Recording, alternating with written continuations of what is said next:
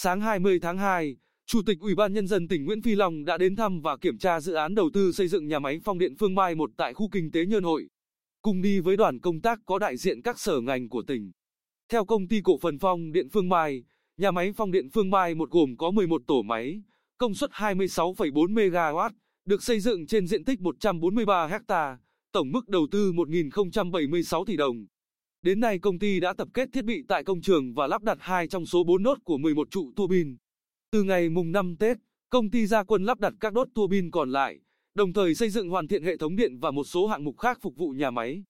Công ty phấn đấu đến cuối tháng 4 năm 2021 sẽ hoàn thành dự án, đến tháng 6 đưa nhà máy vào vận hành thương mại.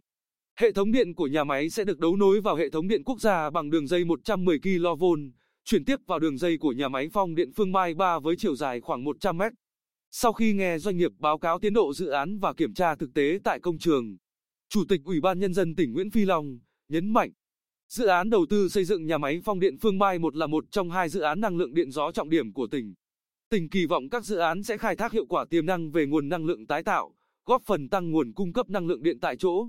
giảm hiệu ứng nhà kính và các tác động tiêu cực từ môi trường, tạo hình ảnh thân thiện của Bình Định trong việc xây dựng hình ảnh du lịch xanh, sạch và bền vững, tạo nguồn thu cho ngân sách. Đánh giá cao quyết tâm và sự nỗ lực của công ty cổ phần Phong Điện Phương Mai. Chủ tịch Ủy ban Nhân dân tỉnh Nguyễn Phi Long yêu cầu công ty phải huy động nguồn lực, đẩy nhanh tiến độ. Đảm bảo trong tháng 6 năm 2021 đưa nhà máy vào vận hành thương mại. Ủy ban Nhân dân tỉnh và các ngành chức năng của tỉnh luôn đồng hành, tạo điều kiện thuận lợi để công ty nâng cao hiệu quả sản xuất kinh doanh trên lĩnh vực điện gió.